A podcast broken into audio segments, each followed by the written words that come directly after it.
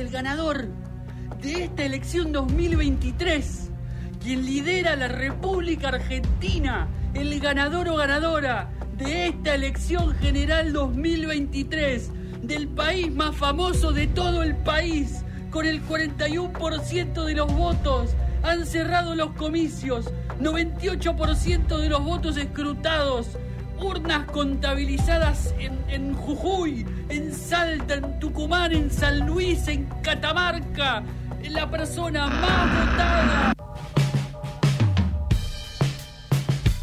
Muy bien, nos quedan 7 minutos para las 2 de la tarde y nos vamos a meter en un tema de candente actualidad, sí. Pero desde el análisis de un sociólogo francés que probablemente hayan escuchado hablar si han estudiado una carrera de sociales, por lo menos, sí. Porque bueno, es un tipo bastante influyente, François Dubet. Justamente yo lo había... estaba consumiendo distintos programas de radio y distintas cosas y... nombraban siempre algún libro de François Dubet. Y dije, bueno, claro, algo tiene que haber, entonces me va a interesar seguramente que lo estén nombrando tanto. Y realmente es interesante para explicar un poco por qué todo este carajo se siente tan raro ahora. Sí. Y bueno, no tenemos mucho tiempo para entrar tan en detalle, pero sí habla de que a partir de los 70 y 80, con la liberalización de la economía, hay una distancia tan grande entre los factores de poder reales, o sea, ese 1%, el 0,1% que realmente controlan casi todo, que el resto de las luchas que estaban enmarcadas en la lucha de clases, en los trabajadores versus los burgueses, digamos, y los dueños de producción, antes más o menos como que todas las diversidades y las cosas podían como englobarse ahí. Exactamente. Vos sos un explotado por el capital y el camino va por ahí, digamos. Y a través de esa negociación del conflicto había como una sensación más de estabilidad o de encauce. Y ahora, al estar todo tan hiperconcentrado y en toda una lógica por ahí de mercado de individualización, ¿no? Sí. Lógica del neoliberalismo, se pierde un poco el enmarque, entonces empiezan a aparecer un montón de desigualdades en general. No estás vos siendo desigual que un rico porque no tenés plata, sino que tenés también desigualdades de en dónde naciste, qué idiomas hablás, dónde te educaste, hasta cuándo te educaste, qué opciones de salud tenés, un montón de otros factores, digamos, que antes por ahí eran más fáciles de encauzar, y te terminás un poco definiendo en esas desigualdades y se termina generando una especie de resentimiento y de rencor hacia otras personas con las cuales terminás compitiendo, que están más cercanas a vos. Exactamente. En vez de que haya algún tipo de movimiento político que pueda generar como igualdad para todos, ¿no? Como se termina generando una especie de la solución política, por lo menos, es o no saber hacer nada, que básicamente es lo que está pasando ahora, o tratar de resolver alguna desigualdad particular, que eso también puede generar más resentimiento, porque hay gente que se queda afuera, ¿y por qué a mí no me toca nada? No sé qué. Sí. Entonces... No es tan efectivo y por eso se termina girando un poco a la derecha, con gente que por ahí apela bastante a ese resentimiento y las opciones de izquierda que normalmente podían encauzar las luchas por las desigualdades se quedan medio sin respuestas ante este escenario fragmentado.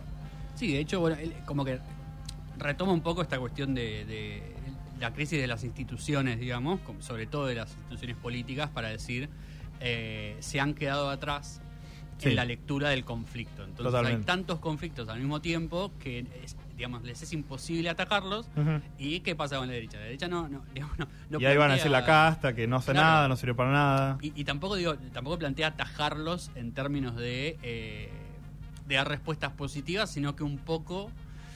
se aprovecha de esa individualización para hablarle a cada uno, claro, y no hablarle a conjuntos, digamos, porque también la cuestión es que no se logra organizar. Claro, pues la lucha colectiva justamente es la que va a terminar de transformar la realidad, y si le individualizan los problemas, la situación queda igual o peor. Exactamente. De hecho, me parecía muy loco como lo fácil que es traspolarlo a la Argentina. Sí.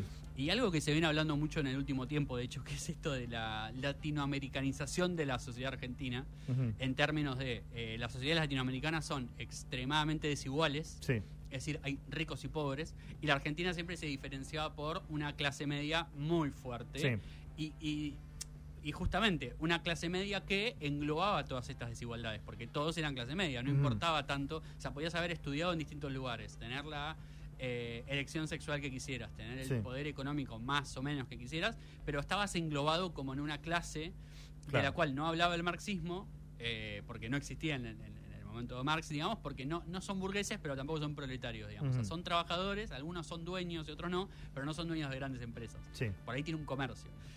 Y esa clase media se ha caído en la Argentina, obviamente, por los últimos 10 años de deterioro. Sí.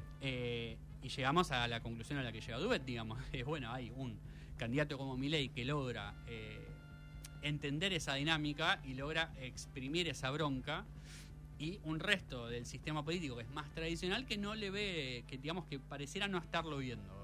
Claro. O que pareciera no poder... imagínense como un barco en el que hay distintos agujeros por donde sale agua, y ellos intentan taparlos de a uno. Claro. Entonces nunca llegás a tapar todos, porque cuando tapaste dos, aparecen otros dos. Sí. Y así esas distintas desigualdades nunca terminan de aparecer, digamos, y pareciera que cada vez se reproducen más. Exacto. Un poco también creo que dice Dubet por el tema de la globalización y el hecho de... los estados-naciones que antes no permitían que vos vieras eso, ahora ya lo ves en todos lados, digamos. Claro, o sea, porque hasta aunque seas súper cohesionada como sociedad, esto, claro, siempre va a estar el parámetro de la comparación con otros países. Claro, exactamente. Me sentía bastante triste, digamos, mientras iba leyendo esto, pero me gustó mucho la conclusión, no voy a tener tiempo para leerla, pero apela básicamente a que es posible una salida política, claro, a los problemas, digamos, ¿no? Si, pero tenés que ser listo e inteligente para entender que la sociedad cambió, digamos, sí, y también advertida como que no es un momento de crisis en el que eventualmente vamos a poder encontrarle un orden político, qué sé yo. Es como que hay que ver la sociedad como está ahora, y de ahí ofrecer como una solución. Así que bastante interesante, sí. La época de las pasiones tristes de François Dubet. Así enojo a toda la gente que nos está escuchando. Y recomendable, 113 páginas, sí, un manualcito ligero, lindo para leer. Edición Estilo 21, si lo quieren buscar, si no en internet seguramente también. De esas lecturas que son... como dicen justamente los del siglo XXI, son necesarias, sí, para este momento del mundo y de la Argentina puntualmente, porque muchas veces de Argentina hemos sentido que somos excepcionales. Sí, hace mucha referencia, menos, obviamente, en Francia y en la Unión, sí, Europea, pero vos le cambiás los nombres y es lo mismo. No, es traspolable completamente. Lamentablemente es traspolable completamente. Sí. Si ustedes quieren repasar esta mini recomendación que hemos hecho, la recomendación de Boy Genius, las noticias o cualquier otra cosa, lo buscan en Spotify, Noticias Cafeinadas, porque nosotros nos vamos, siendo, sí, ya las 2 de la tarde, hasta el próximo sábado a la 1, cuando nos volvamos a encontrar. Facebook e Instagram, Noticias Cafeinadas, Twitter, Noticias Des, si nos quieren seguir y decirnos lo que quieran, y si no, sábados, 1 de la tarde, FM 91.3, Radio Sinfoni. Nos encuentran Nacho Cacerly y Matías de la Raga. Han hecho Noticias Cafeinadas y nosotros los dejamos con Nicanor en la radio, la continuidad de Radio Sinfoni. Tengan un hermoso fin de semana y nada, nos vemos.